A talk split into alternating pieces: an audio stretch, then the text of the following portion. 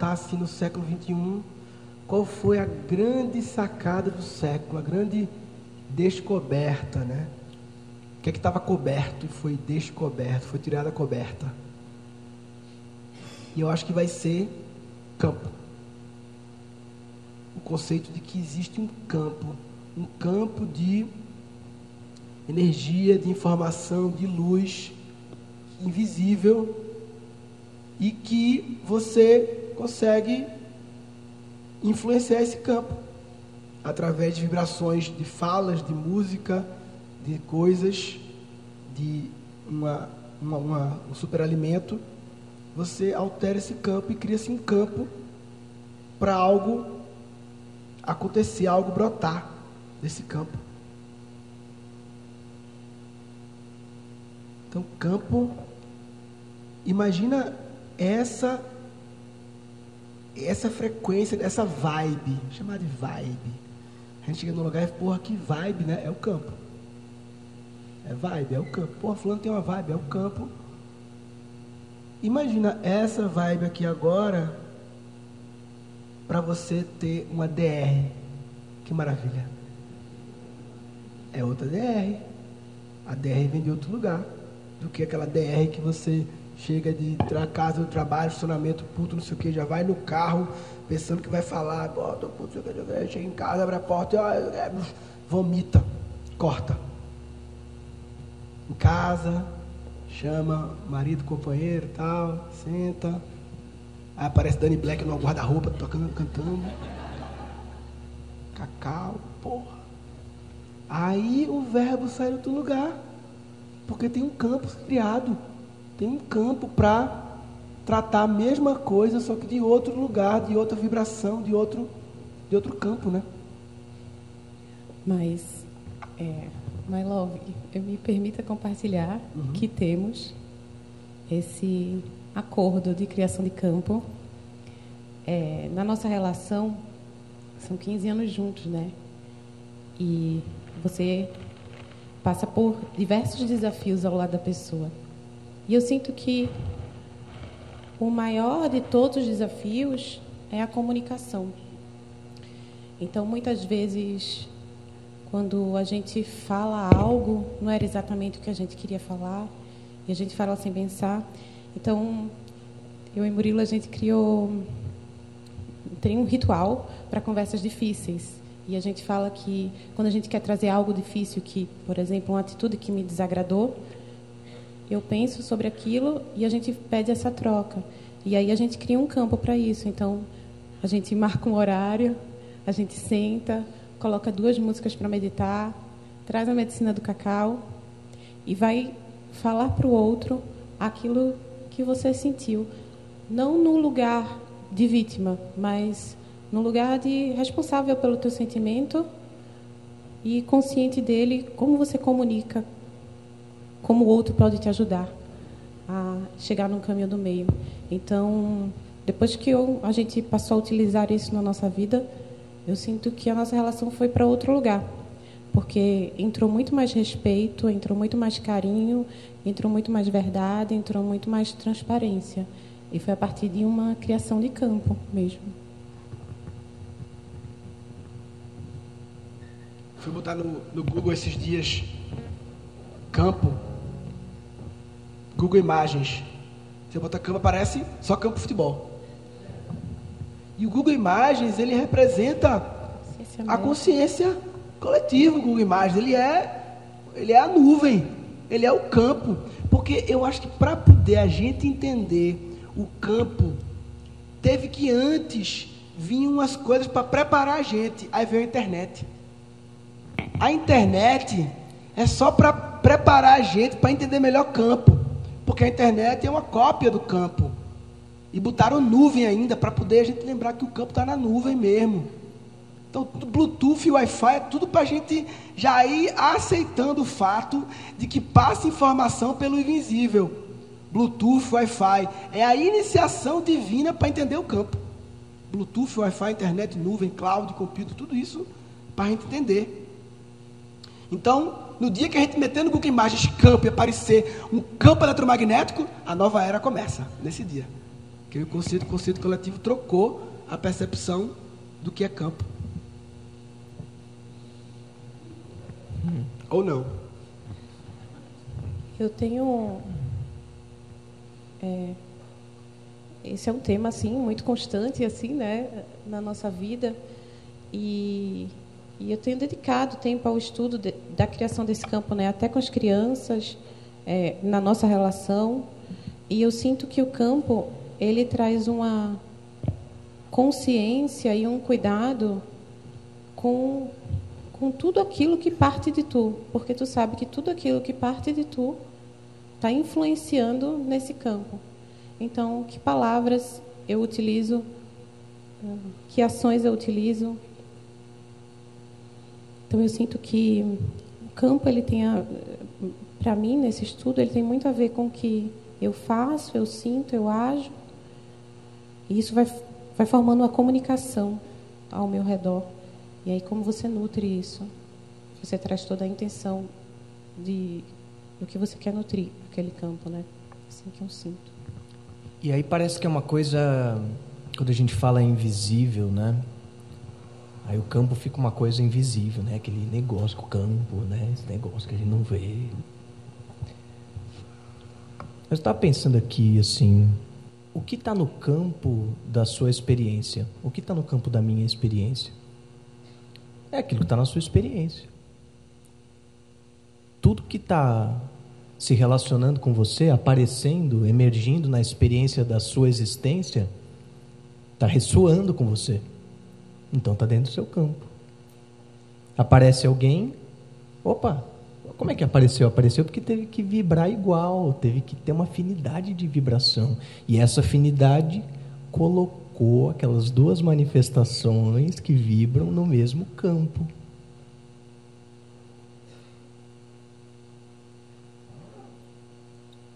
É legal porque isso traz uma responsabilidade mesmo é como se você pudesse conversar com a vida, sabendo que tudo que está aparecendo, tudo que está emergindo no campo da sua percepção tem a ver com a vibração que você está emitindo. Nada vai aparecer na sua experiência que você não esteja ressoando com aquilo, dividindo um campo, um espaço. Coisas que estão no mesmo espaço dividem o mesmo campo, dividem uma mesma vibração. Então acho muito legal porque aí fica perto, né? Opa, tá aqui, tá na minha experiência. Opa, tá no meu campo. Fiquei até pensando. A gente está aqui, a gente criou um campo. Então tudo que está na nossa experiência agora está tendo uma afinidade vibracional com a gente. A gente topou vibrar igual e está aqui. A nossa experiência está nesse mesmo campo. Tem a gente que a gente vê, opa, eu tô aqui, ó. Vocês estão vibrando comigo. Tem o que a gente não vê, mas está aqui. Também está dentro do campo. Aí pensa assim, alguém muito importante para você. Essa pessoa que veio agora na sua mente. Você está sentindo como está aqui. Se essa pessoa agora entra aqui, para você, não muda o campo? Não muda tudo? Eu pensei na minha mãe. Se minha mãe aparece aqui, senta aqui, para mim muda tudo. É outra coisa, é outra experiência já, já mudou o campo, já mudou tudo, é muito específico. Se tua mãe vier, muda para mim também. Vamos convidar a arte. Vamos dela. convidar.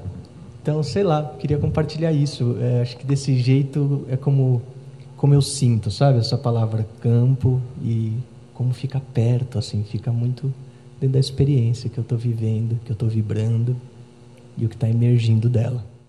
Você pra mim foi o sol de uma noite sem fim que acendeu o que sou e renasceu tudo em mim.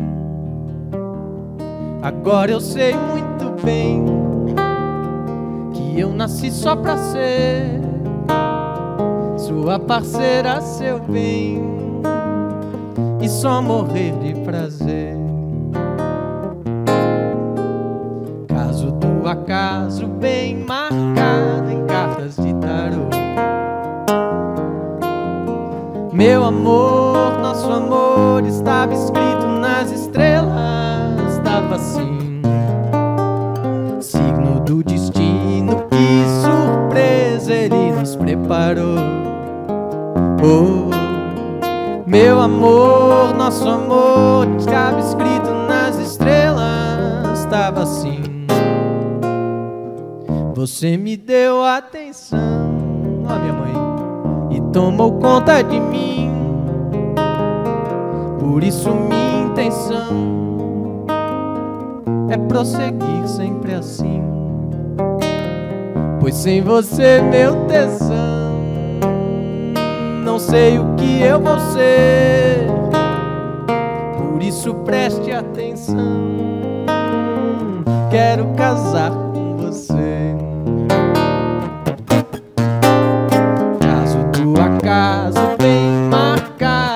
cartas de tarô.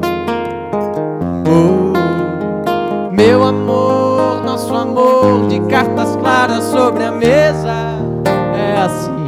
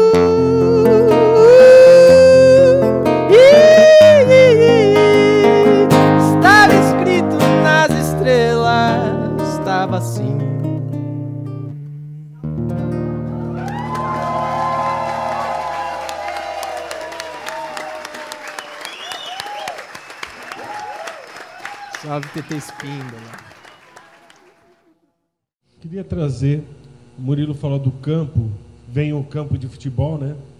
E é bem claro para a gente que quando a gente fala, ah, vamos brincar de meditar, vamos, vamos fazer uma meditação juntos para estabelecer um campo, é a mesma coisa que falar, vamos juntar 10, dividir em dois e colocar uma bola. Todo mundo já sabe que jogo é? Não. Ah, Pode ser voleibol, pode ser futebol, pode ser rugby. Estamos com a bola, estamos em 10, entendeu? Então tem ainda essa coisa do, do jogo. Qual é a intenção? O que, que a gente propõe nesse campo? Então eu acho que quando a gente fala de campo, a gente já pensa nisso também, né? Como é que a gente organiza esse campo? E qual que é a intenção do nosso jogo hoje? Estamos no campo. Qual é a nossa intenção? É uma pergunta boa, né? Para começar um jogo no mesmo campo. A minha intenção, Dani, é sempre aqui nesse jogo, é sempre observar o que brota do campo. É, uma, é um loop de intenção. Porque a minha intenção é sempre, para mim, o Cacau Flow é um estudo. Começou seis meses atrás lá em casa, um estudo que tem várias frentes o estudo. Isso é uma pes- pesquisa. Cacau Flow é uma pesquisa. Não é hoje o Cacau Flow, é uma pesquisa que dura to- todos os dias. Uma pesquisa que envolve como se organiza algo a nível de produção, de organização, de planejamento, como se organiza al- algo no menor possível nível de controle, planejamento, regras.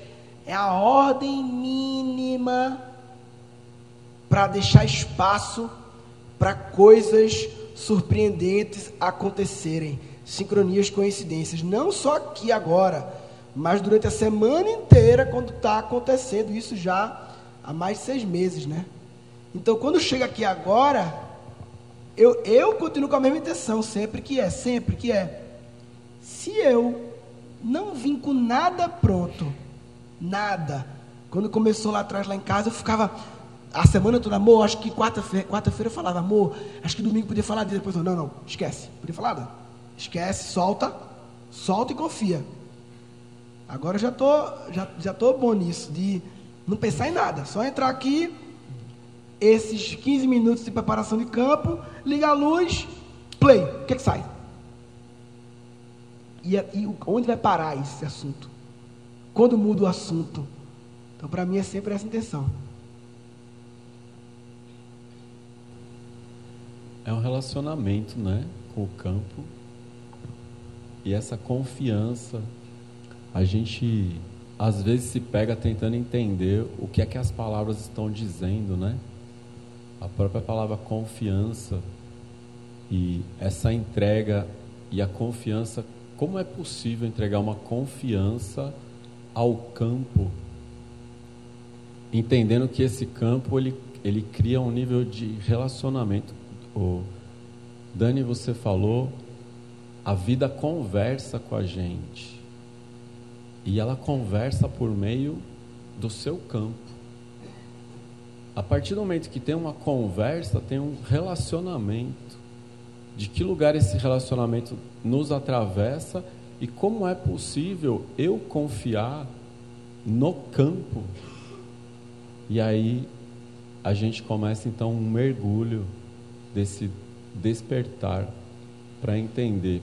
Primeiro, eu preciso confiar em mim, saber o, como expressar o potencial máximo da alma e entender essa potência de alma como uma potência geradora e sustentadora do seu campo, enquanto por meio das medicinas, da reza, da oração, da meditação, de muitas outras práticas, a gente consegue de alguma maneira, é como se a gente estivesse limpando o campo e as interferências para que a gente possa abrir esse diálogo e fazer do campo ou a vida o mestre.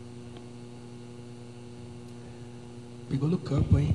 Eu tava lá, tu falando, eu pensei, ai, seria bom ouvir a percepção de um grande mestre que estava aqui presente. E eu queria convidar, não sei se está aí o mestre Wilson Gonzaga. Ele está aí? Ô mestre, seria possível o senhor nos juntar a nós aqui trazer sua percepção sobre esse assunto? Ah, é porque o, o, o Luiz Fernando Lucas, ele só fala de você, mestre, mestre, mestre, mestre. Aí eu. É porque ele é desobediente. Ele é desobediente. Ai, ai, ai, ai, ai. Bom, eu estou aqui num sentimento duplo. E ambos sentimentos com a mesma intensidade. Uma delas, o primeiro sentimento que se apresenta, é o de honra de estar aqui, nesse, desfrutando desse campo, num momento tão, para mim, bem sublime. E em contraponto a isso, tem um desconforto. E por conta do momento que eu estou vivendo. Eu estou vivendo um momento que eu estou questionando tudo. E a merda que é de novo. De novo, eu já passei por isso. Eu achei que já tinha, tá, valeu, pronto. De novo, e tudo igual, tudo igual. E, de fato, assim, eu estou numa batalha que, evidentemente, todos aqueles que se propõem a caminhar também estão na mesma batalha. Mas eu estou de uma maneira muito cruenta, que é batalhar com o meu próprio ego, porque eu já sei que a solução de todos os problemas está em vencer esse cara chamando de cara para ver se significa mais meu amigo, assim, que é o ego, que é. E aí, é, eu, as pessoas que me conhecem sabem de que hoje aconteceu isso com o pai Cris e a mãe Vanessa. Vanessa. E a Vanessa, assim, me reconheceu e falou, mestre Wilson, eu falei, puta que pariu.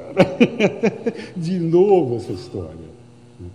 É claro que eu entendo isso e vejo isso como uma coisa carinhosa, mas isso toca num ponto fundamental hoje, que é me livrar dessa persona. E, cara, como é difícil isso. Eu, esses giros, eu, eu entendo que eles são ciclos. São João da Cruz deu um nome para isso, para a noite escura da alma. Madre Teresa de Calcutá, assim, até onde eu sei da vida dela, eu acho essa mulher fantástica, Madre Teresa. Ela passou nos seus últimos oito anos na noite escura da alma. O que, que era isso? Ela, ela sabia de que Deus eh, não falava mais com ela. Sei lá o que, que esse cara se ele brincou, o que, que eu fiz aqui, ele não fala mais comigo. Ele me abandonou. Mas ela sabia se cortou, ele, ele achou que o meu campo não está na frequência dele e cortou o contato comigo. Mas ela, de maneira convicta, falou: Bom, duas coisas eu já sei. O que eu tenho que fazer? Eu tenho que amar melhor e servir mais. E ele fica lá onde ele está. E eu vou continuar fazendo. Quando eu disse para vocês que eu estou de novo nessa, na vez anterior, eu estava numa situação bem desconfortável, Nízia e eu, minha companheira que está aqui, os dois no meio da floresta, comungando a medicina da ayahuasca, eu naquela situação. Eu comecei a falar para mim mesmo sobre Madre Teresa. E aí eu recebi, naquele momento, um cântico, uma chamada, um hino sobre Madre Teresa. E que ele dizia mais ou menos assim: Madre Teresa de Calcutá. Madre é mãe, Teresa é ter reza. Ter reza sem calcular. E eu me pergunto, o que é ter reza sem calcular? E Madre responde: sirva, sirva, sirva teus irmãos e deixa Deus onde Ele está. E repetiu: sirva, sirva seus irmãos e deixa Deus no seu lugar. Ah, legal pra caramba, né? Que bom, isso tudo eu já sabia. Isso não me resolve nada. Até eu já estou assim desse jeito, porque já deixei Deus para lá. Agora vem a Maria Tereza, agora me fala dar esse palpite. Aí, quem bebe ayahuasca sabe quais quando que acontecem as coisas. Ela falou, ô, ô, ô, peraí, você não entendeu? Deixa Deus onde Ele está. Onde que Deus está? Em todo lugar. Mas, e depois a última chave, como é que você diz? Deixa Deus no seu lugar. Hum, no seu lugar, no meu lugar. Coisa de criança. Sai do teu ego, ferido, duvidoso, magoado, achando que todo mundo está errado, que o mundo é, é impróprio. Sai e deixa Deus no teu lugar. Naquele momento, fez todo sentido e uma chave virou por anos e anos e anos, até alguns meses atrás. Eu estou precisando, talvez, da chamada da Madre Teresa 2, a missão. Porque essa eu continuo de novo em, com a mesma questão que eu não consegui resolver. Que é, eu vi um caboclo dizer essa palavra, que é um neologismo que eu achei muito bonito. Eu não consegui ainda me humildar. Existe essa palavra, existe a palavra humilhar, que não tem nada a ver com esse campo. E eu gostei dessa palavra inventada de humildar. Humildar. Então, eu não achei esse botão, essa fórmula. O que eu tenho achado é procurar exercitar a modéstia. Que a modéstia dá para exercitar. A humildade, ou é ou não é. Agora, a modéstia dá para treinar. Eu acredito que a modéstia pode ser o caminho para um dia eu ser mais humilde no sentido de ter vencido ela. O humilde para mim não é o cara de cabeça baixa, que não fala, né, que não se expõe, que não arruma briga. Isso mim não é humildade, isso para é covardia. Eu estou falando de saber do seu poder, mas acima de tudo saber do poder do outro também, de que todos somos um. Teoricamente, eu estou falando isso. Eu estou precisando de um outro nível de compreensão dessas coisas que eu estou falando. E por conta desse movimento, quando a gente fica meio esquisitão, a nossa tendência é se isolar. Se isolar, estou esquisito, esquisito, e a gente começa a achar os outros esquisitos também, e tem, começa a se isolar. E, e, eu tenho, como já disse um poeta, metade de mim é multidão, a outra metade é solidão. Eu tenho isso, eu tenho necessidade. Não solidão, hoje a gente usa solitude. Eu tenho necessidade de ficar comigo mesmo sem os outros. Mas estava muito intocado. E por conta dos meus irmãos, amigos, eu me desintoquei esse final de semana. E quando eles convidaram, o Lucas Pi me convidou, né, junto com o Renê, vamos para o Cacau, eu já, eu já vi, ouço falar, acho legal pra caramba e tudo, mas não queria vir, assim, né, porque, ah, eu quero ficar na minha toca. E vir por conta deles. E, cara, eu comecei a sentir o campo, já de cara. Comecei a sentir. Foi tudo, começou a ficar. A hora que eu peguei o cacau, aí o campo deu uma caída, porque eu tenho amargo pra caramba. eu, eu, eu, brinquei com a Nízia, eu falei para ela assim, mestre, eu tenho que beber tudo? Fazendo a piadinha. Mas é, senti esse clima dessa coisa da irmandade. E que coisa, né, que é coisa do campo nesse assunto. Porque eu comecei a sentir, falei, cara, que campo. A palavra que veio para mim foi essa. E, né, e veio assim, né, que, que tônus vibratório, que coisa gostosa, que boa intenção. Né? E, e, aí lembrei muito de uma sessão. E aí lembrei do gosto do cacau. Falei, agora eu vou ter que ter borracheira aqui nesse trem aqui. Agora que eu engoli esse negócio, eu quero borracheira.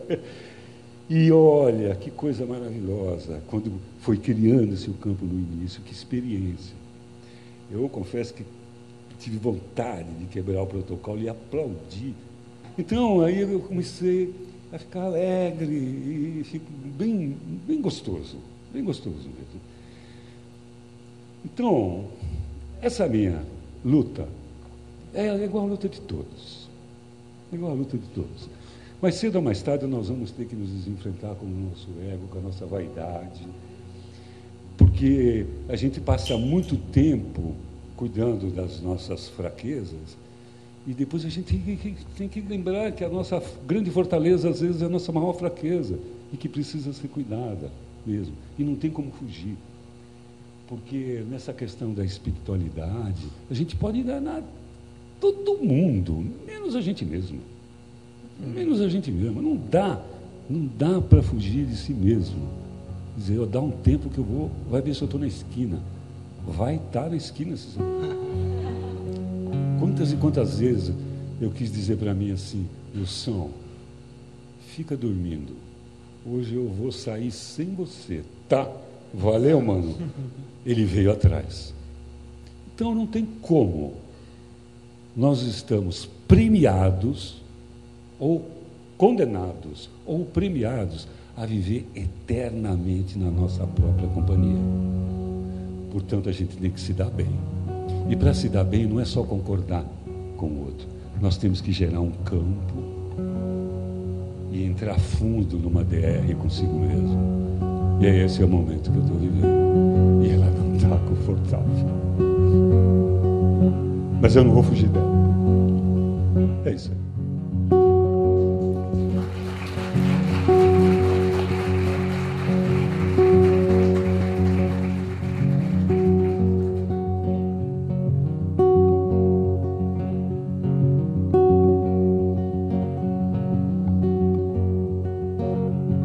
Vezes aquilo que você não sabia que queria estava exatamente onde você não achava que estava, porque estava bem do lado de onde você estava.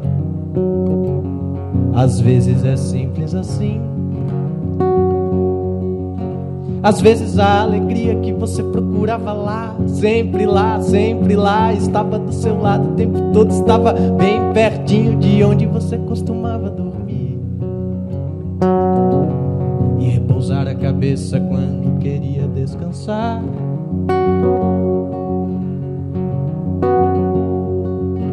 Muitas vezes não está tão longe aquilo que você achou que estava tão longe de conseguir. Muitas vezes não está tão perto aquilo que você temeu ser um deserto imenso. Às vezes é tão simples quanto olhar para o lado, às vezes é tão bom quanto perceber que estava dentro da sua própria casa, o que você chama de casa. Nem sempre é preciso bater asa para encontrar o caminho.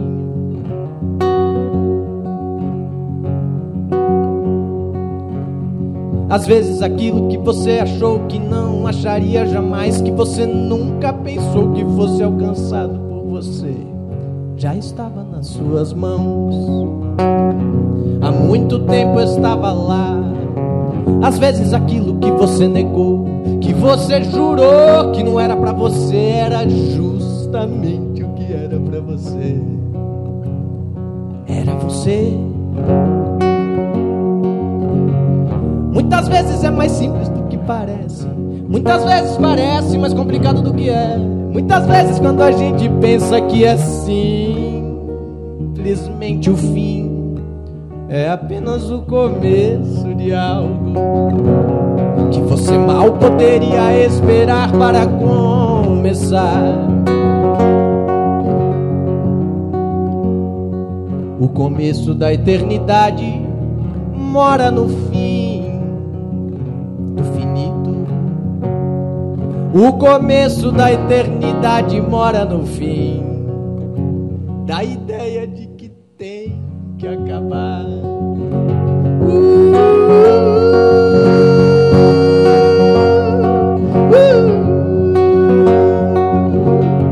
vezes aquilo que você achava que não ia ser, que não queria ver, que não podia ter, que não achava possível encontrar. É o que você já é. Às vezes aquilo que você quer se transformar, que você quer se tornar, que você quer fazer de tudo pra ser. É o que você já é. Posso eu me transformar no que já sou? Como posso eu lutar pelo que já venci? Como posso eu me afogar nas águas que eu faço a conexão? Muitas vezes tudo que você achou que era impossível você já tem. Tantas vezes o que você pensou ser inadmissível é o que você já permitiu, o que você já conseguiu aceitar, o que você até se rendeu diante. Diante da certeza que você costumava ter, só que agora começa a ver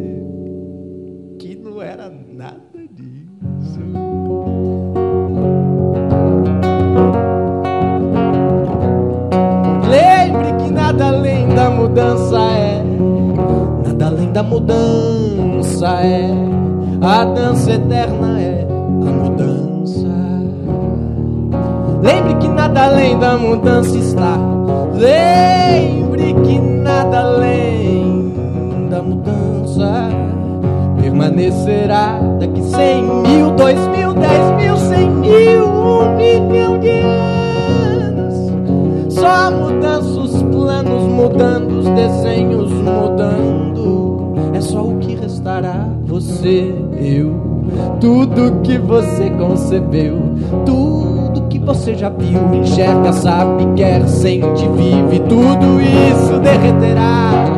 Se dissipará no mar, na mudança, nas ondas, renascerá compondo o que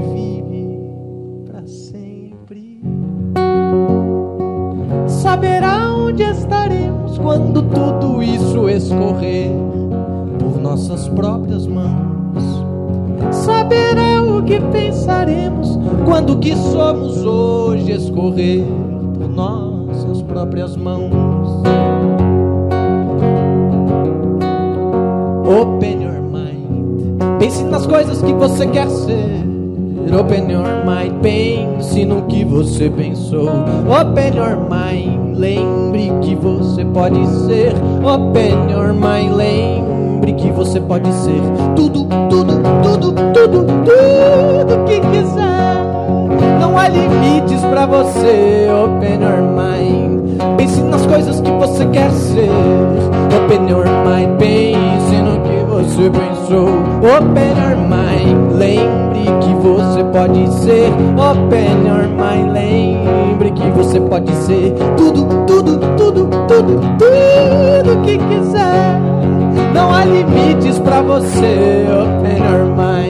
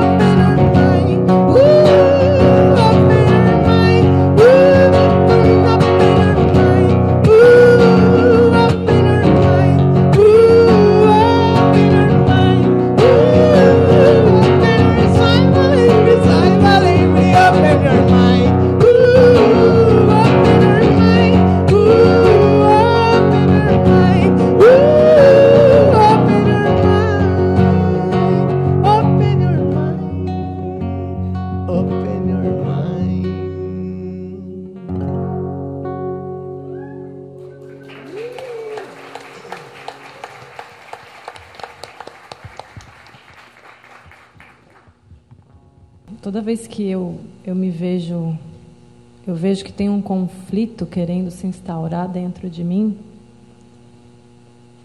eu lembro que quando eu estou tentando alguma coisa, quem está tentando é o meu ego. porque o que é já é, né? Eu lembrei de uma fala que o Comino trouxe outro dia sobre aceitar, né? Acolher absolutamente tudo que se manifesta em nós. E aí muitas vezes a gente se pega nessa luta de tentar alguma coisa, né? E toda vez que eu vejo que eu estou tentando, que eu estou me esforçando para alguma coisa, eu imediatamente abandono esse conflito, eu aceito e assisto. E eu sinto que é o melhor caminho, né? Porque quem realmente nós somos é esse que assiste, né?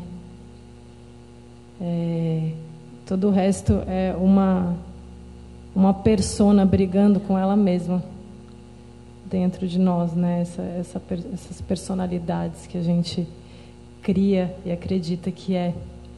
Então, todo e qualquer esforço parte desse lugar, dessa persona. O que nós somos, é, o eterno em nós, ele é imutável, né? Ele é, ele simplesmente é. Então eu sinto que para a gente resolver qualquer tipo de conflito, a gente precisa parar de tentar resolver, abandonar. E a gente está viciado, né, em lutar com a gente mesmo, em tentar mudar os aspectos de nós que a gente não não gosta ou acha que que são feios ou que não deveriam existir. Mas quando a gente percebe que a gente é observador e não esses aspectos, a gente pode abandoná-los, né? Então, eu sinto que o silêncio é o melhor remédio para tudo, né? Para todos esses conflitos. Conflito é uma luta do ego com ele mesmo.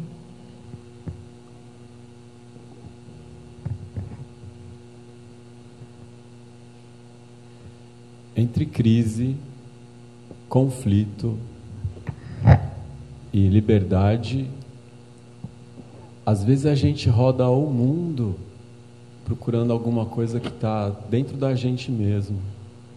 Mas ainda assim, é muito encantador a gente poder ver como é que as diversas culturas lidam com as mesmas questões humanas, as mesmas questões existenciais, e há culturas que são muito diferentes da nossa, né? E a gente observa aquilo e se torna uma coisa completamente encantadora. Na Índia, de, de cinco em cinco anos, se eu não estou me enganado, há um grande festival chamado Festival de Kumbamela. Os homens santos, os sados, os rishis, eles descem das montanhas e se juntam em algo. Quando a gente vê, aquilo parece um bloco de carnaval. Você tem o bloco de Krishna, aí você tem o bloco de Ganesha, você tem o bloco de Shiva. E é uma coisa impressionante. E eles estão indo em direção ao rio Ganges. E eu só sei disso porque eu assisti milhares de vezes um documentário sobre o festival de Cumbamela que foi realizado por Arthur Veríssimo. Ele está aqui hoje, o Arthur Veríssimo, que já viajou o mundo inteiro em busca dessas espiritualidades. Seria uma honra a gente ouvir um pouquinho Nossa, das honra. suas experiências, da sua palavra. Chega aí, cadê Arthur? Enquanto o Arthur chega aí, convidar outro mestre aqui para compor. Eu tive uma vida passada como comediante e que eu estou me relembrando aos poucos. Então eu queria chamar um ser que fez parte da minha vida passada como comediante também para vir aqui o Rabin. Chega aí, Rabin. Chega aí também com o Arthur. Chega aí, Tiago. Arthur Fica aqui também. com nós, senta aqui. Har Har Mahadeva. A gente vai falar sobre um pouco sobre o Kumbamela. Você disse sobre esse campo que é criado, toda essa magia, esse reencantamento que existe. E o Kumbamela, como vocês citaram, é uma festa, a festa mais antiga da história da humanidade. E é um campo aonde que é o nosso presente, mas é o movimento do sistema solar. É quando tem um alinhamento de Júpiter, a Lua e a Terra. As águas elas ficam potencializadas. Então tudo ali borbulha. Tudo aquilo de negatividade que você tem aquilo vai ficar potencializado. O que você quer dissipar de obstáculos, coisas negativas, ali acontece essa cirurgia, essa cura coletiva. Só que o Cumbamela junta de 70 a 90 milhões de pessoas. Vocês têm ideia disso? 90 milhões de pessoas. Como é que eles reúnem isso no espaço de 44 dias? Eu tive a oportunidade de estar em sete cumbamelas. Né? Tem gente que vai para o Burning Man, que vai para o Rock em Rio, é, que vai para o Lola Palosa. Isso foi uma das metas da minha vida. Né? Eu, como documentarista, trabalhei 30 anos numa revista chamada Trip, quando na época que não tinha Google, internet, nada disso. Ia para um festival de voodoo no Haiti, tinha que mandar pombo correio para chegar aqui no Brasil para mandar é, as notícias. Mas o Cumbamela é essa festa que acontece há mais de 4 mil anos. É a festa mais antiga da história da humanidade. Ali se junta todos aqueles fósseis vivos das tradições Vaishnavas, Shaivas, de todas as origens, porque são organizações religiosas. A gente pensa, é o sadhu indiano, aquele cara que está com cinza no corpo, com aqueles dreadlocks. Não, são homens que passam por votos completamente diferente dos votos das nossas tradições judaico-cristãs e afro-ameríndias. Lá é o Oriente. Né? Por isso, esse Oriente, rapaz, o nosso Gilberto Gil, magnífico. Pois bem, e nessa festa você tem a possibilidade de encontrar esses grandes personagens que são os sados, os nagababas. Os nagababas são homens assim, imagine você vindo naquela noite de, de lua cheia, que são os banhos acontecem nas luas novas e nas luas cheias, onde a água fica borbulhando mesmo. O rio Ganga, né, que banha Haridwar e a cidade de Prayag. Prayag é a Allahabad. E tem as outras duas, Nasik e Ujjain, que é mais abaixo. O que, que é Kumbh Mela? Mela é festival, Kumbh é o pote. O que, que aconteceu? Teve uma batalha mítica entre as divindades, os azuras e os devas, isto é, os demônios e os deuses, e chacoalhou o Kumba. Vishnu não segurou direito e caíram quatro gotas de amrita, o néctar da imortalidade na terra. Por isso que o Kumbamela dá certo, por quê? E o Paquistão está ali do lado. Você vê Al-Qaeda, ISIS, Daesh, as guerras que acontecem, né? guerras étnicas, não tem atentado no Kumbamela. E o Paquistão está ali do lado. Onde que se formou né, a Al-Qaeda? Nas Massadras, em Peshawar, em Islamabad, no Paquistão. Mas não tem atentado por lá. Por quê? Como é que pode fazer um acampamento daqueles para reunir nos 70, 90 milhões de pessoas? Tudo aquilo é setorizado. 14 setores, onde tem hospitais, delegacias, supermercados. Como é que esse pessoal mija e caga? Né? Tem toda um, uma parte de sanitarismo, que eu acompanhei, é, essa palavra da moda, né? neurocientistas, sanitaristas, psicólogos ingleses e franceses, que no Cumbamela de 2014 e 2019 estavam lá fazendo um estudo, o porquê que dá certo. Porque o todo é maior que a soma das partes. Né? O Papa da Sociologia, eu acho que alguém conhece um pouco, que é Emile Durkheim, ele fala muito sobre isso, sobre a efervescência coletiva que você vê pessoas se arrastando em estado moribundo, prestes a morrer, se ressuscita numa festa como essa. Isso estou falando de Cumbamela, mas se você, alguém já foi a Belém do Pará aqui? Se você vai para o Círio de Nazaré, vai para aquela experiência da Romaria de segurar aquela corda, e aquela corda é algo que é o cordão, eu digo que é o cordão umbilical com o divino. Ali não tem como você, eu que sou um cara que a uma altura, eu flutuava. E com pessoas no parque, que são pessoas robustas, né? Tem 1,70m, 1,60m, todo mundo subia e descia junto. Então, isso é um exemplo de uma festa. É fundamental a gente participar de uma egrégora como essa, né? neopanteísta, neo-xamânico. O Domênico De Masi sempre é, ele colocou que o Brasil realmente é essa forja de espiritualidade, desse amálgama de, de, de substâncias. Porque você vê, você que conhece profundamente os cultos afros, Nós temos aqui no Brasil mais de 700 Áfricas distintas. Não é apenas o candomblé, que é maravilhoso na Bahia. Nós temos o terecô no, no Maranhão, nós temos a Umbanda da Mata, nós temos Xangô, temos diversas variações. Temos a Jurema, que é um psicoativo incrível que tem no Nordeste do Brasil, como a ayahuasca, né, maestro? Temos aqui no Brasil e estamos acompanhando todo esse processo que é lindo e maravilhoso que vocês estão fazendo sobre o cacau. Isso são camadas e camadas que a gente vai descobrindo, porque a vida é muito passageira, né? A gente sabe disso. Tem um grande poeta grego, que esse eu sou fã absoluto, chama Lucrécio. Esse cara foi o cara mais importante na Idade Média, influenciou Giordano Bruno, Michelangelo, Leonardo da Vinci. Leiam a natureza das coisas. Esse é o cara que amplificou a mente e trouxe também um orientalismo para a gente. Então, isso daí é só um explain do que, que a gente tem para conversar com vocês.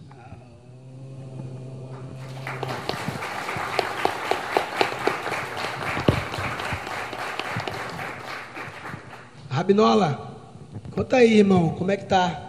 Você quer tá que eu sentindo? fale depois dele? legal, legal. Obrigado. Pelo, valeu pelo convite. Tô felizão aqui. Meio chapado e com vergonha.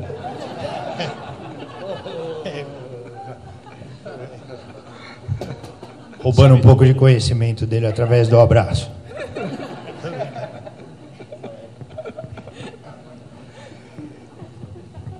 Tudo Como bom? você se sentiu no momento que estava começando ali, aquela abertura de campo? Como é que você se sentiu? Muito bom, né? Acho que voltar a fazer isso, né? Eu vim do teatro, né? Pouca gente sabe. Eu quase fiz um texto aqui, é um vício, né, mano? vontade de começar a fazer piada.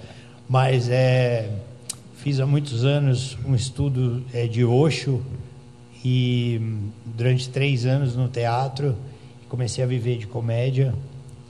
E aí, durante 15 anos, eu larguei mão de tudo.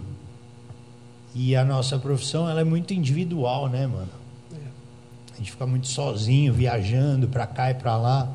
E às vezes a gente esquece a importância dessa paz que a gente sente é, estando no coletivo, né?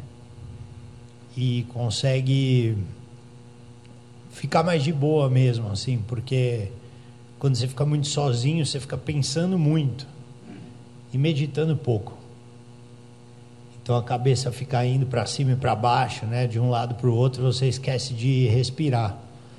Mas, ao mesmo tempo, a nossa profissão, digo, o comediante tem uma coisa muito legal que eu gostaria que muitas pessoas tivessem, que é essa coisa de você conseguir transformar um problema numa solução.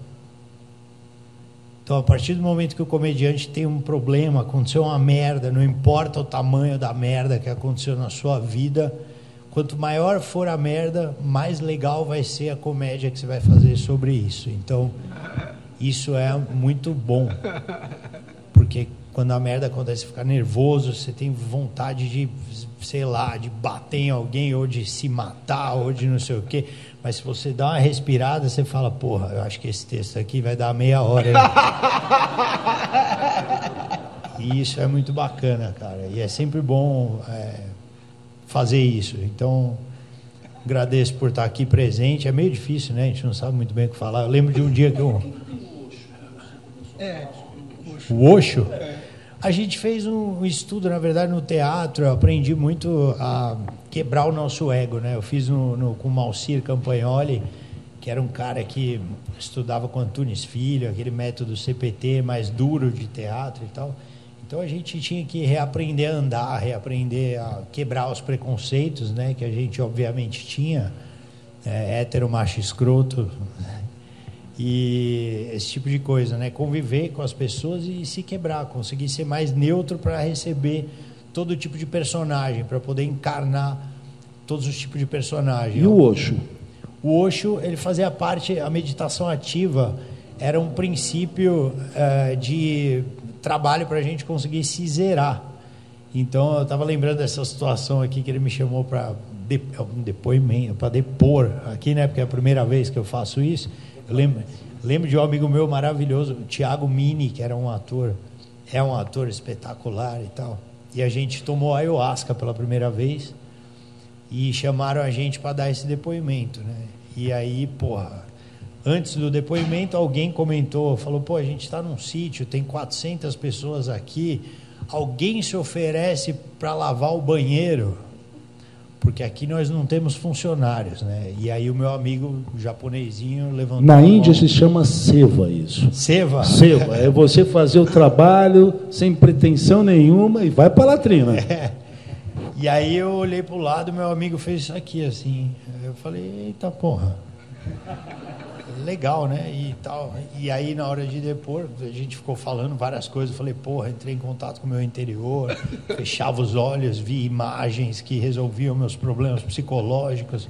E perguntaram para esse meu amigo, falaram, e você, Tiago? Ele falou, mano, eu não sei. Eu tava mal bem, tomei isso aí, de repente eu quis lavar o banheiro.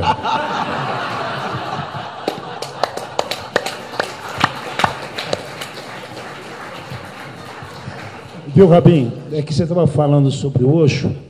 Eu conheci ele quando era Rajnish. Tá? É, imagine, eu estava sendo, sou de uma família que era tradicional, estava sendo preparado para ser diplomata. Com 18, 19 anos, eu fui para a Califórnia para viver na comunidade dele, antes de ter esse do Wild Wild Country. Então, imagine o desespero da minha mãe e do meu pai. Eu me piquei para a Califórnia com a roupa vermelha, jovenzinho. Era uma época que o HIV não tinha surgido, então era uma festa. E vivei durante esse período eh, dois anos por lá, voltei para o Brasil, daí várias comunidades então do Rajinish pipocavam aqui em Brasília, Visconde de Mauá, Trancoso, antes de ser esse hedonismo de Trancoso, ali tinha uma comunidade do Osho e a gente se divertiu muito. O Osho teve uma importância muito grande para todos vocês aqui. Não só para Mahansa Yogananda, sabe, Maharishi Maharesh, mas ele foi um cara fundamental que abriu a mente. Ele nunca escreveu um livro, né? Tem mais de 700 livros publicados, era só o speech, só a fala dele. E na época, eu na, da minha geração, a gente não tinha acesso a taoísmo, é, sobre cabala, sobre todos esses temas em budismo, e ele, nas palestras dele, dava as indicações, e ele foi um cara que formou grandes arqueólogos, antropólogos, psicólogos e figuras malucas como eu. Jai, deixa eu fazer um parênteses aqui que eu ouvi banheiro e Oxo. É, duas palavras, mas tem uma conexão que eu encontrei lá no banheiro do Oxo, que a tecnologia mais avançada que eu já vi. Quem foi para lá pode concordar comigo. Você vai no banheiro, não tem papel aqui, como a gente tem essa abundância de papel higiênico. E aí você fica assim indagando, o que, que eu vou fazer se é número dois? Aí você sai da, da privada, você olha, tem um caninho virado assim para cima. Sabe aquele sachê que tem Glade assim? Imagina que não é o Glade, é um caninho de cobre, virado para cima assim. Aí você olha do lado uma torneirinha. Você fala, não é possível que os caras vão acertar. Aí você fala, aquela dobradinha da, do cobre, se erra um pouquinho, não, vai para o lado, já não lava. Então é essa tecnologia. Eu fui em todos os banheiros, todos os cobrezinhos lá, torcido na mão, assim, não é uma tecnologia industrializada, não. Cobrezinho viradinho ali. É, A tradição dos orientais, eles são bem mais higiênicos que a gente, né? A gente, desculpe eu ir para essa, essa instância escatológica, mas passar papel higiênico e ficar os restos dentro das nossas intimidades está bem por fora. Então, a indústria do papel higiênico são pessoas bilionárias. E lá eles têm os métodos de se, de- de se limpar, as mulheres têm tecidos, papel higiênico está por fora, viu?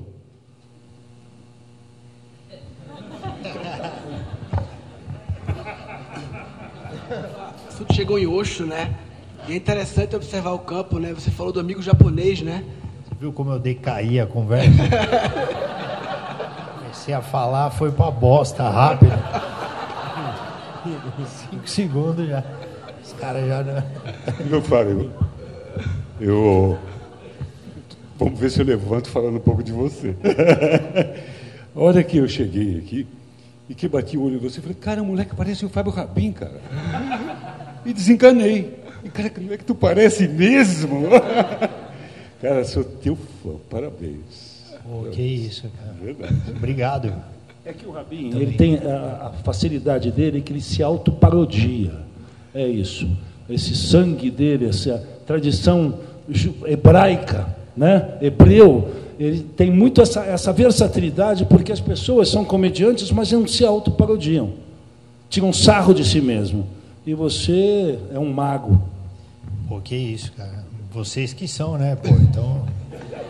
Então, então é. Eu tô... só falo merda.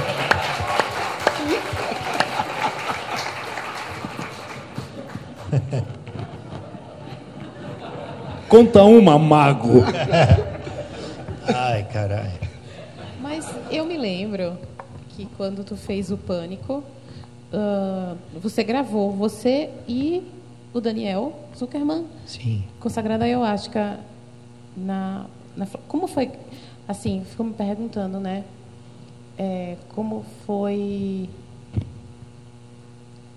consagrar a medicina com as câmeras filmando e para um programa que tem a característica de zoar assim né eu fico pensando como é que a medicina recebeu isso assim É, então como foi para você essa experiência Ó, pânico é bom esclarecer que foi antes de deles assinarem um pacto com o Satanás.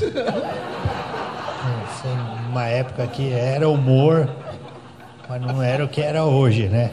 Essa coisa. E aí eu fui com o Daniel, a gente foi pro Peru, é, no meio da floresta, né? Tomar o ayahuasca. E eu sou um cara que, a primeira vez que eu tomei, eu, por conta de ser judeu, eu não me identifiquei muito com o ritual na parte das rezas católicas, mas por um mero preconceito bobo da minha parte. Então eu saía do grupo de, de reza e ficava sozinho no mato com o meu amigo Tiago, que queria limpar o banheiro. E a gente ficava discorrendo sobre a vida e, e alucinando juntos. E. alucinando, né? Acabei de desrespeitar todo o negócio. Perdão. perdão, perdão. Mas o. E lá no Peru, na verdade, eu fui completamente antiprofissional e tomei o negócio, o, o copo, sem lembrar da matéria que tinha que fazer. E o Daniel falou: Meu, a gente tem que gravar um negócio. E aí ele tomou só um pouquinho e ficou de narrador da minha loucura no negócio. Então foi, foi muito legal. Consegui me entregar, esquecer as câmeras. Às vezes eu, eu, eu, obviamente, conversava alguma coisa que ele me perguntava. Mas foi muito interessante, porque o xamã é, peruano, né, o cara que fez, ele falava coisas que a gente não conseguia entender, cantava cânticos que não tinham um significado em português e tocava um instrumento da floresta, que eu, pela minha ignorância, você saberia com certeza, Arthur, qual é o instrumento, vocês saberiam, mas ele tocava um instrumento e aquele barulho de bichos e tal, então foi as folhas, então foi uma conexão muito forte assim com a natureza ali, assim, uma coisa bem selva, assim, foi muito interessante, né? Eu lembro que eu tinha aquela coisa de, pô, não posso passar mal, não posso. E aí eles falaram, não, aqui com, o nosso, se você não passar mal, se você não, não for ao banheiro e tal, não sei o que, várias vezes, é isso aí, você não, não bateu em você. E aí eu virei o exorcista, assim, eu não parava de vomitar e cagar e porra. Mas foi ótimo. Isso aí.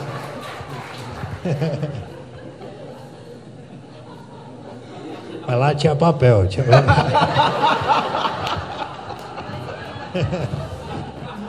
Ali.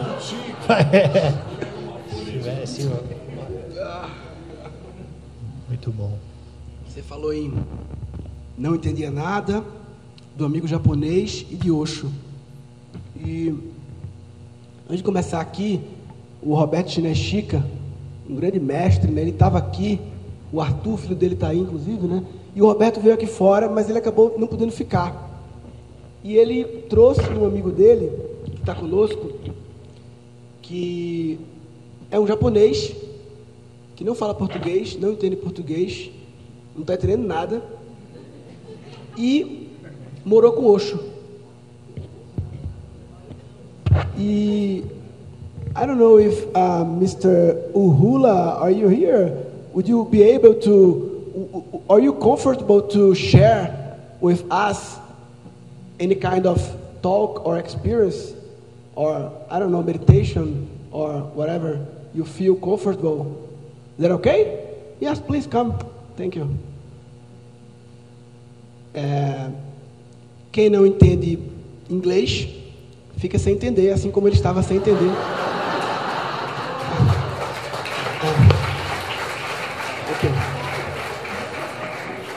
I just said that who doesn't understand English feel what you what you say the same way that you are not understanding Portuguese and you were feeling what was happening. Okay. Yes, I studied uh, 15 years in India. I did all, all kind of spiritual practice. 10 years in Osho commune. I started teaching in Japan as a spiritual teacher. And from this year, I was hired in Arizona University. My task is to prove scientifically their theory of consciousness. And what I'm specialized is I'm very expert of transmission of awakening, transmission of enlightenment. So okay, I'm going to display my skills of transmission of awakening.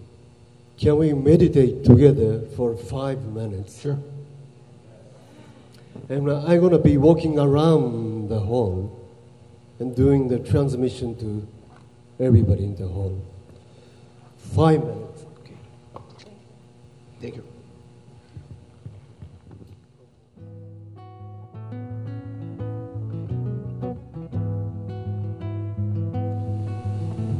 I don't know what you did, but was good. Thank you. Thank you.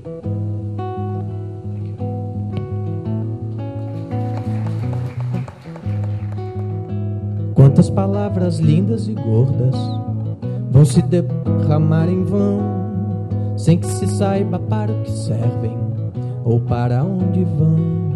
Para um brilhante colar de palavras que só faz pesar. Às vezes o rei da língua e da lábia tem que saber calar.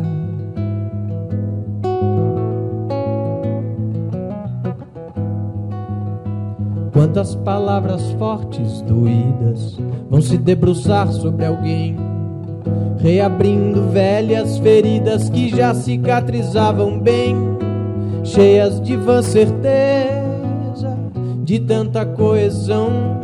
Às vezes, até o rei da razão tem que saber calar. Pra não sair ferido, esta é a condição. Saber ser mais o ouvido é um dom. Não, eu não disse isso. Disse e não tem volta. Às vezes até o rei da revolta tem que saber calar. Um líder frente à revolução tem que saber calar. Um Deus que assiste à evolução tem que saber calar. O verdadeiro rei da palavra valoriza o som, fala como quem já compreendeu que o silêncio é bom.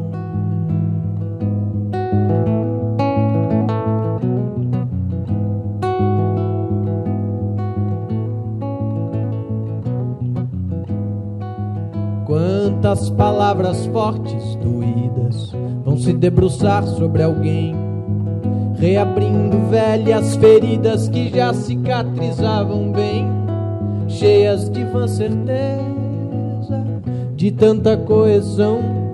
Às vezes até o rei da razão tem que saber calar. Pra não sair ferido, esta é a condição. Saber ser mais ouvido é um dom. não, eu não disse isso. Disse que não tem volta. Às vezes até o rei da revolta tem que saber calar. Um líder frente à revolução tem que saber calar. Um Deus que assiste à evolução tem que saber calar. O verdadeiro rei da palavra valoriza o som, fala como quem já compreendeu que o silêncio é bom.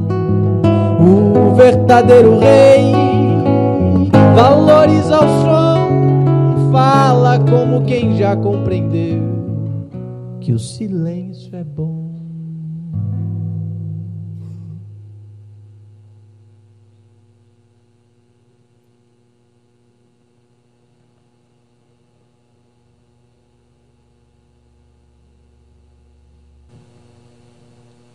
Eu senti agora nessa meditação é tem uma pessoa aqui que está nesse campo que eu gostaria muito de honrar a vida dela. Eu gostaria de honrar a vida dela porque ela me ensinou muito sobre a vida e ela me ensinou profundamente sobre a vida num momento muito desafiador da vida dela. E para mim, isso é a verdadeira espiritualidade. É honrar a vida.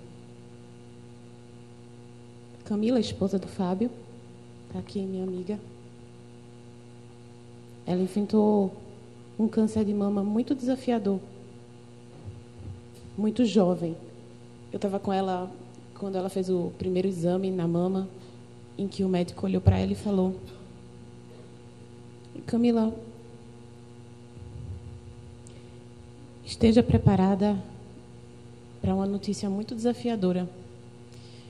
E eu estava ali do lado dela, ouvindo aquilo, e o campo comunicou o que talvez ele tivesse até com muita delicadeza de comunicar. E a partir daquele momento eu vi ela se transformar na mulher mais forte que eu já pude conhecer. E ela sempre foi muito linda fisicamente, né? Ela é linda. Se pudesse vir aqui para as pessoas olharem a sua beleza de perto, como eu tenho o privilégio de fazer há tantos anos. E eu estava do lado dela e ela ela recebeu aquilo de uma forma tão bonita.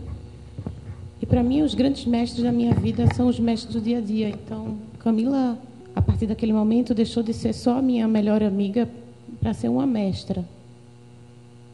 Mestra da vida, mestra da aceitação, mestra da força, mestra da real espiritualidade, aquela que a gente vive no dia a dia. Porque espiritualidade é fé. Ela nunca perdeu a fé por mais desafiador que fosse cada momento. Então, eu não podia deixar é, de ir aqui no palco e sabendo, hoje em dia, né, tendo consciência da força que é um verbo, de honrar a tua vida, honrar a tua existência, honrar a tua coragem, honrar o teu maternar, honrar a tua força vital e dizer que só o fato de tu existir, tu me ensina. E te agradecer profundamente por nunca ter desistido da vida, porque eu acredito que é isso que te traz aqui hoje e é por esse motivo que eu posso usufruir ainda da tua amizade. Muito grata. Não sei se eu vou conseguir falar, que eu estou bem emocionada. É... A Dani é um anjo na minha vida por muitos motivos. Ela esteve comigo nos momentos mais desafiadores, não só da doença, mas a minha gravidez também eu descobri com ela. Então, eu digo que a Dani fez parte dos meus dois renascimentos. né? Porque quando eu descobri que ia ser mãe, nasceu uma nova Camila, e quando eu descobri a doença, também nasceu uma nova Camila. É, E eu não sei muito explicar o que, que aconteceu quando eu recebi essa notícia. É uma notícia que ninguém quer receber. Mas diante desse desafio, eu, com Deus no coração, foi aí que eu descobri que é, não adianta a gente todos os domingos ir numa igreja, não adianta a gente pegar a Bíblia, se Deus não estiver com a gente todo o tempo aqui dentro. E, e foi aí que eu descobri o tamanho dele. E que não adianta, não adiantava eu me perguntar nem o porquê, porque eu teria que voltar no passado, isso não seria possível, e nem o será aqui, porque eu não sabia do futuro. Não sabia nem se eu estaria ali. Mas ninguém sabe, né? Então eu acho que é isso, a gente tem que viver na presença e agradecer agora, sempre. E qualquer desafio que Deus colocar na nossa vida, se ele veio até nós é porque tem um significado, é porque aquilo vai fazer a gente aprender de algum jeito, não só a gente, mas todo mundo que está ao nosso redor. É, eu tenho certeza que a minha história, quando eu resolvi dividir, foi justamente para criar forças também porque eu acho que quando a gente compartilha, a gente multiplica. Então, do mesmo jeito que eu estava compartilhando a minha história, eu estava ali multiplicando forças. Então, todo mundo que estava me acompanhando, sem nem saber, estava me ajudando. Então, eu acho que a gente tem que pensar assim diante de qualquer desafio da vida. E por isso que eu resolvi compartilhar, porque às vezes a gente se vê reclamando por tão pouco. Às vezes a gente se vê reclamando por estar trabalhando demais, ou por estar cansado, ou por qualquer besteira do dia a dia. Mas a gente não olha para baixo. Isso é uma frase que ele mesmo me fala muito, Fábio. E a gente não olha para baixo, a gente não vê que tem pessoas que realmente estão muito piores que a gente. Então, a única coisa que a gente tem que fazer é agradecer a Deus. Não é só pedir. A gente, às vezes, eu acho que a gente reza errado. A gente fala, Deus, não me dê essa doença. Deus, que eu nunca passe por isso. Deus, que isso não aconteça. E não. Eu acho que a gente tem que rezar só agradecendo. Deus, muito obrigada pelo meu dia, muito obrigada pela minha vida. Não sei o que o Senhor me guarda para amanhã, mas tenho certeza que vai ser bom para mim e para todos que estão ao meu redor. E eu acho que é isso. Eu acho que quando a gente se pergunta o porquê, a gente não resolve o problema. Se a missão foi dada, a missão tem que ser cumprida e eu acho que foi daí que eu aprendi muito sobre Deus e, e a Dani fez parte integralmente disso. E eu agradeço muito a Deus também pela vida dela, que é uma pessoa que eu amo muito e e é isso, é esse recado que eu queria deixar aqui para vocês também aqui. Quando vocês se verem numa, numa maior situação difícil, no maior desafio da sua vida, não se pergunta por quê. Não interessa por quê. Não se pergunta será. Dê o melhor que você tem. Porque você não sabe se talvez aquele vai ser o seu último momento. E se for, que ele seja o mais lindo possível.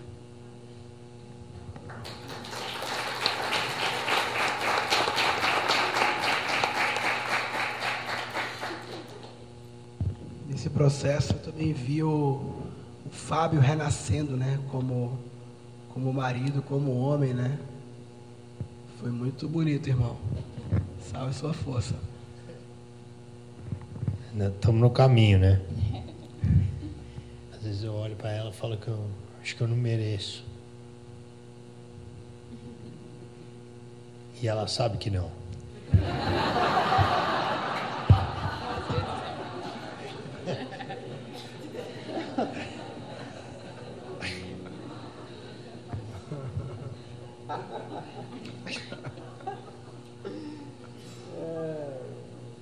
Camila fez um, um vídeo, eu lembro que quando a gente descobriu, a Cássia sempre foi muito vaidosa, né? Acho que natural. E, e aí o médico que nos ajudou, que a Dani apresentou para a gente, né, o Dr. Luiz, é um cara muito otimista. Assim. É um cara que, para ele, tipo, o câncer é uma espinha. De verdade. Falou, nossa, essa notícia boa e uma ruim, entendeu? A ruim, vou começar pela ruim. Ruim está com câncer, a boa é que não é nada.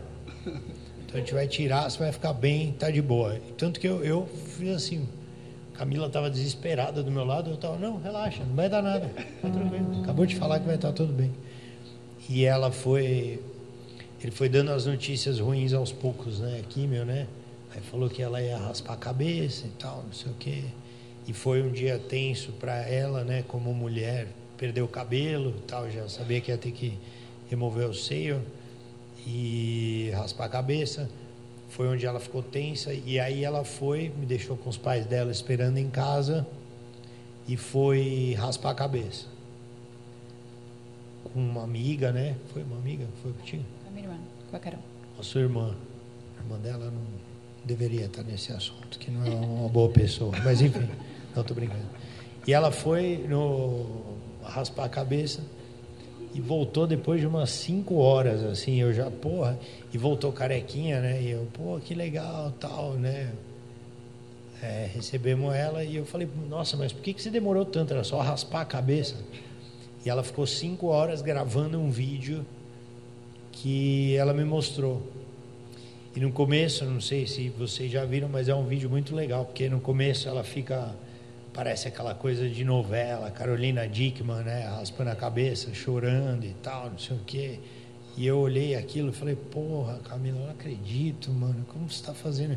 E logo depois ela vira a chave e tem uma música de punk rock, e ela raspando a cabeça com uma puta atitude, assim, linda e tal.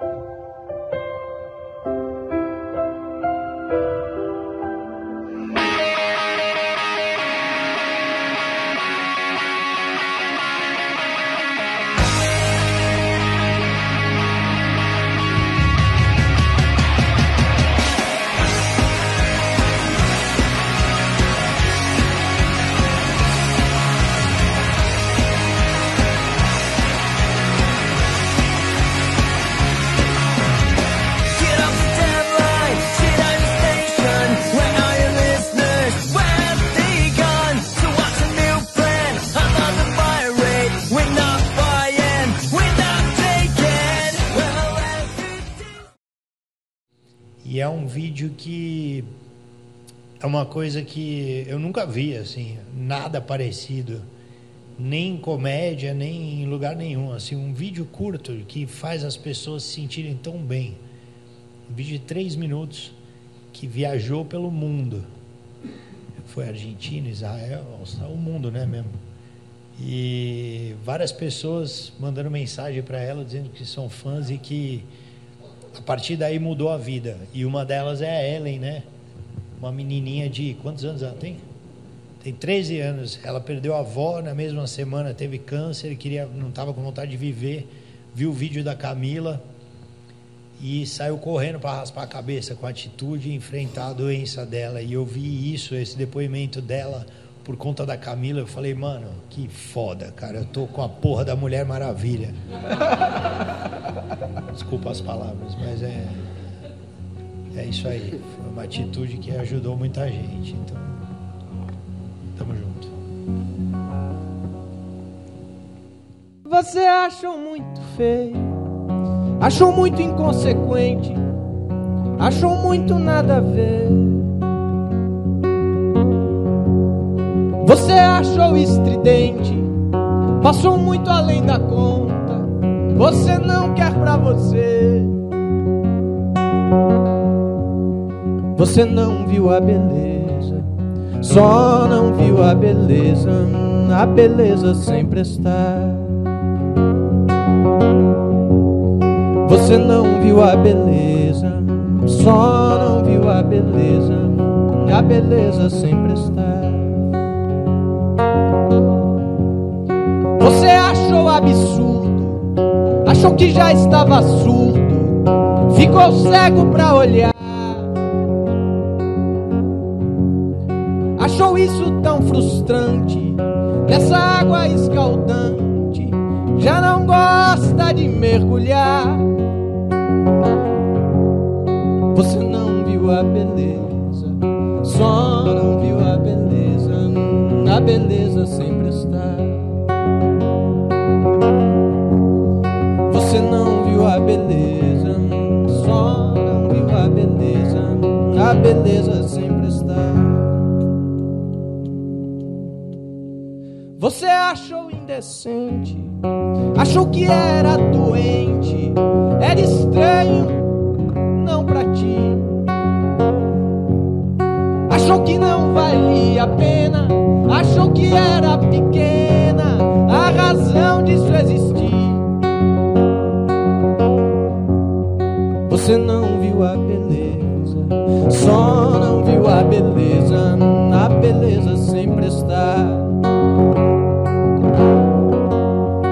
Você não viu a beleza, só não viu a beleza, a beleza sempre está. Você achou ultrajante, achou que era o restante, e o restante não sobrou. Achou que era incoerente, ficou farto, impaciente,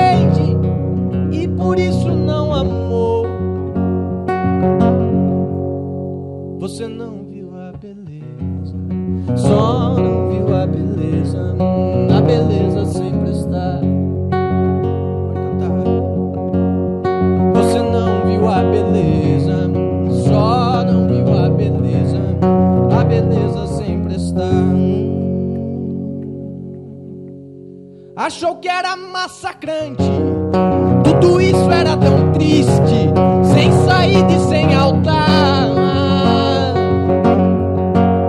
Achou que era descartável, nada ali era louvável, era bem melhor jogar. Fora você não viu a beleza, só não viu a beleza, a beleza sempre está. Não viu a beleza,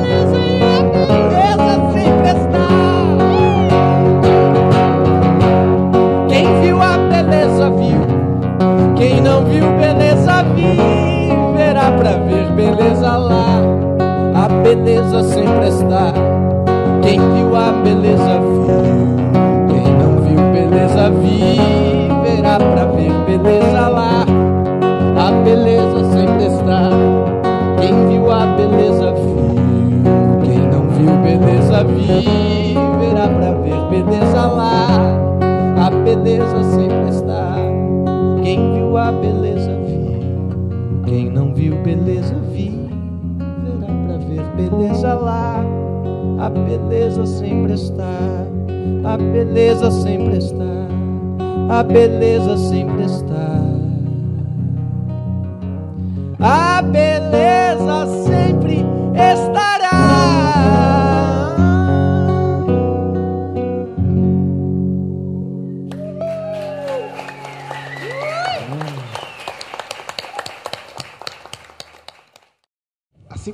abrimos campo, temos que fechar o campo também. Tão importante quanto abrir é fechar o campo. A gente está aqui todos os domingos fazendo esse movimento Cacau Flow, que mais do que uma cerimônia de cacau e uma É tipo um altas horas da nova era, né? Altas horas hippie. E além da cerimônia de cacau, dessa roda de troca e música e o flow que se apresenta, e, enfim, é, eu acho que mais que tudo isso, isso aqui também é um grande ponto de encontro, né? Um ponto de encontro. É um, é um bate-sinal, um cacau-sinal que a gente pff, joga na cidade de São Paulo. E, doutor Wilson, aqui em São Paulo está cheio de pessoas estranhas. Pode vir. Pode vir mais. Está acontecendo um movimento que São Paulo está chamando as pessoas estranhas para cá, porque São Paulo precisa de pessoas estranhas e as pessoas estranhas precisam de São Paulo. Porque São Paulo tem muita coisa a ensinar sobre é, navegar na densidade, né? na energia do dinheiro, que é um grande desafio da humanidade. E muitas vezes um desafio das pessoas estranhas. E São Paulo traz esse ensinamento. E acho que, junto com essa frequência, se cria uma força né, de navegar nessa realidade. Então, aqui, não só o Cacau Flow Domingo, mas esse espaço sagrado Eu é um espaço construído por um irmão, Diogo. Ele, poucas pessoas construíram isso aqui na raça. E o irmão Diogo foi para um sabático e licença paternidade em Floripa. E o Luiz Fernando Lucas, eu e essa egrégora aí, a gente assumiu a gestão desse espaço por nove meses, uma gestação. Eu vejo eu como um posto avançado de Pachamama infiltrado na selva de pedras. A, a base secreta de Pachamama, um posto avançado dentro de São Paulo, estrategicamente dentro de São Paulo, para ancorar essa força. E aí despacha as pessoas também lá para a Amazônia, para onde for, lá para o festival, né? Vem cá, Lucas, fala, fala pega aqui, fala aqui. O Lucas é o que. Lucas está de Raw, então, assim, aproveitando. É, ó, Deus, o moda Para Deus. mostrar a peça da Raw, marca minha, Milena e de Isa, que está lá em cima. Sócrates da nova era, Sócrates aí, ó. Tá de Sócrates hoje. Gente, uma honra, um prazer estar aqui. E eu pedi para a licença ali porque conheci o irmão Diogo indo conhecer Mestre Wilson. Chamar de mestre porque é mestre mesmo. Eu sou desobediente mesmo. Então, não estaríamos aqui se não fosse o, o Diogo ir buscar lá na floresta amazônica um encontro que o Wilson, como ele mesmo diz, Wilson, é Wilson. Will, a vontade de estar são. E a gente indo lá num encontro que ele fez chamado Escuta. Escola de Cura da Terra. Uns dias lá num flutuante, no meio da floresta amazônica, 13 horas de lancha de Manaus para chegar lá. Então, gratidão, mestre Wilson, pelas suas manifestações, pelos seus ensinos, pela sua vida. E cada vez que o mestre Wilson passa por esses processos da sua noite escura, de renegar o seu título de mestre, é aí sim que eu vejo o mestre se apresentar. Gratidão à vida de cada um dos senhores, gratidão à vida do Diogo que construiu essa obra. E que isso aconteceu em 2011, lá na floresta amazônica. Esse chamado da Pachamama, da medicina da ayahuasca, de nos fazer recordar quem nós somos e de nos curar através da reconexão com a terra, da reconexão com a natureza, nos lembrando que somos parte da natureza e não estamos à, à parte da natureza. E quando nos recordamos dessa nossa natureza divina como parte, imediatamente nos identificamos com o todo e assim ficamos. né, mestre Wilson? Com esse aprendizado do idêntico, fico, o idêntico, a gente pode se identificar com o ego e ficar preso numa história egóica? Ou a gente pode ter a sabedoria de nos identificarmos com o todo e não mais nos sentirmos apenas uma parte. Então, gratidão pela sua vida. Eu ali, quando o senhor falava, e senhor, porque a gente aprende no ritual da ayahuasca, porque é um irmão querido, o Wilson, que frequenta a minha casa, olha que honra ser padrinho da minha filha. Mas o senhor de si que traz quando a gente está numa cerimônia, numa sessão, assim, quando eu via, ouvia o senhor falar, eu chorei ali, eu sou meio chorão mesmo, a gente chorou bastante esse final de semana. Chorei de ver assim, hum, flash, tantos irmãos. Quando eu podia imaginar, Diogo, Murilo, Wilson, que lá na Amazônia, irmãos que eu conhecia no dia como um Diogo, mestre Wilson que já vinha nessa jornada de 20 anos, e Murilo Gan. E todos os senhores aqui numa noite do Eiua, num domingo na selva de pedras. Eu olhei aquilo, a magia, é tudo mago bravo. A magia da floresta e da espiritualidade se manifestando, onde a gente jamais conseguiria criar, se a gente tentasse imaginar. É só na lembrança de quem somos que a gente consegue manifestar o que sempre foi, o que sempre será, o que simplesmente é. Gratidão.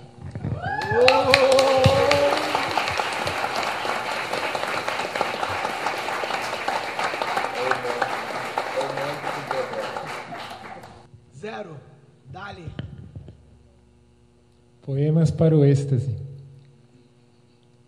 Não assino ser gota quando eu me vejo em toda a chuva.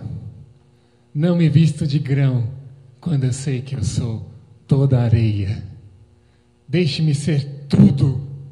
Eu que levantei antes do sol. Eu que morrerei depois de mim.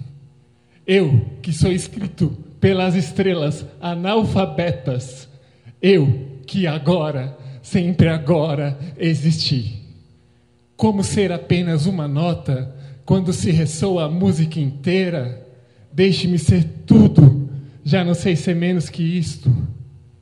Vejo o mundo esfarelar-se em pedaços e dói no peito a partida dos irmãos e irmãs. Rogo o tempo que a gente se abrace e todo medo se desabe com as máscaras. É bem verdade que alguns sonhos não envelhecem e a liberdade de não precisar ser alguém. Eu vi o céu descansar no reflexo dos seus olhos. Outra vida nascerei azul para repetir essa façanha. Quem sabe Deus, até lá, preservarei-me criança, a ouvir os milagres transcritos nas bocas dos pássaros. É de arco-íris as sementes do novo mundo, e o horizonte está sujeito às nossas mãos. A valentia é a virtude que faz nascer o broto, e a coragem é o desabrochar da flor para viver sem defesas. Um coração despido brilha mais que mil galáxias. Quero a palavra dotada de silêncio, até o silêncio sorri sem a boca. Tenho anjos das cores das árvores, toda flor contém o universo. Nossa Senhora é o azul de todo o rio, e o dourado é o sol pintando o chum. Sou aprendiz das sombras das gaivotas, saltar de abismos é pré-requisito para o voo. Somos formigas a plantar revoluções. Minha jangada estar presente na próxima respiração. Tenho memórias de tecido borboleta, bater de asas que gerava até tufão. Eu acredito na criança do seu peito, que toda alma tem um circo a se armar.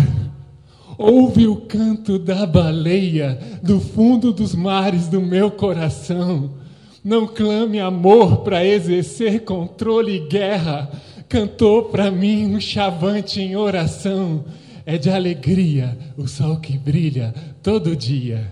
E eu quero ver a gente nele se queimar entre o medo de amar e o medo de afogar. Prefiro não ter medo, mas vale o instante do fósforo que o palito nunca aceso.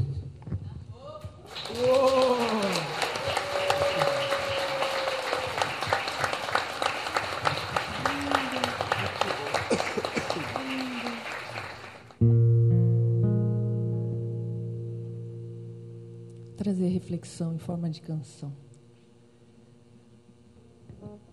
Como seria a gente descobrir o real motivo de estar aqui? Como seria a gente acessar o real sentido da vida? A se permitir ser essência, viver mais na presença, integrando a luz e a sombra e ampliando a consciência. Que bom seria a gente ter coragem de agir mais com o coração. Esquecer a separatividade, viver mais em união. Com gentileza, leveza, mais perdão, mais compaixão. Trabalhando nosso lado, borboleta pra voar com coragem, coragem de ser a nossa divindade, coragem de ser a nossa verdade. Isso é o encontro com a espiritualidade e pertencer a comunidade, poder criar a nossa realidade. Isso é o encontro com a espiritualidade. Que bom seria a gente escutar muito mais a intuição, a voz que fala com sabedoria e traz a informação que preenche a alma e gera autorrealização. Pois nossa essência foi feita para viver felicidade, coragem de ser a nossa divindade, coragem de ser a nossa verdade. Isso é o encontro com a espiritualidade e pertencer à comunidade, poder criar a nossa realidade. Isso é o encontro com a espiritualidade.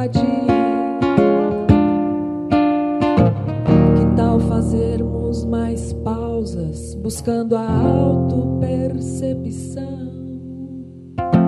Se conhecendo, o encontro é pra dentro através da respiração. Será a mudança que a gente quer pro mundo, somos nós a transição. E que o amor seja a guia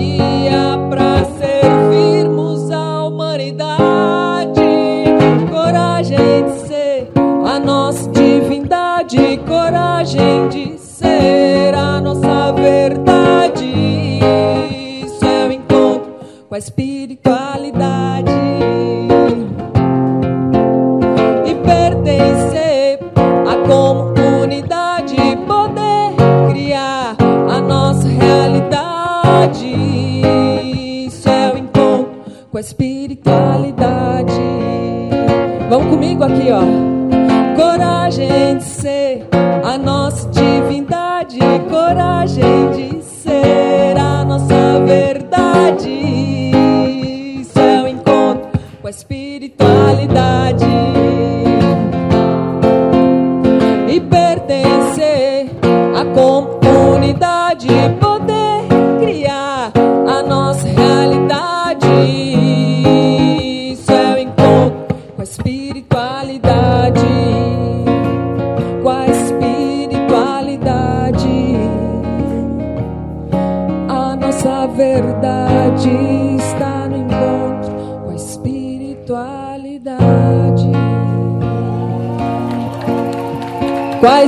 espiritualidade.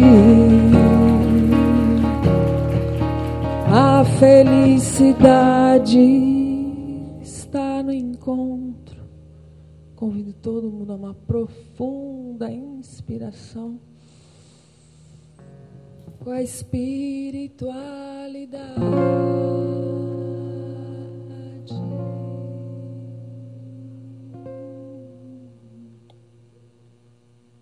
E eu vou fechar essa aqui, gente, porque essa aqui resume, acho que tudo que foi dito aqui. Ah, gratidão. Viva a música que faz nossas células todas pulsarem, dançarem, que as nossas almas se encontrem agora nesse lugar sagrado de unidade, de identificação com o eu sou. Eu sou. Somos todos. Eu sou o ar, o fogo a queimar. Eu sou a terra, a água do mar, o rio, floresta, montanha,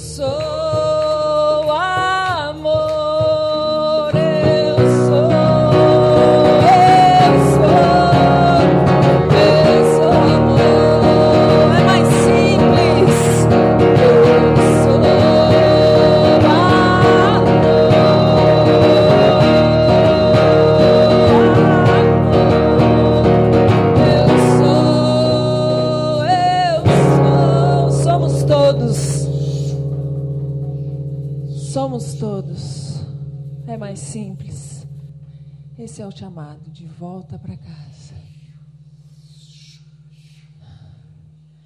Eu sou amor.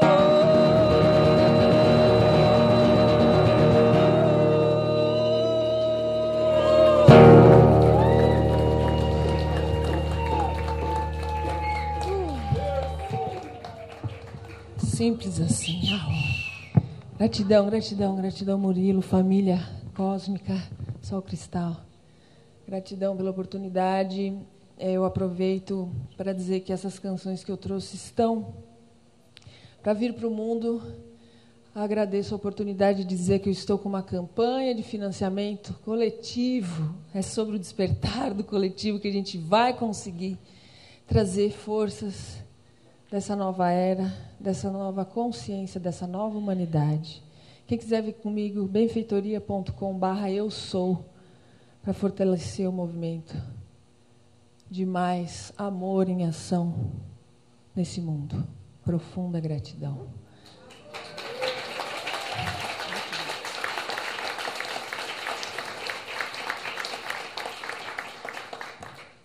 Gostaria de finalizar nosso encontro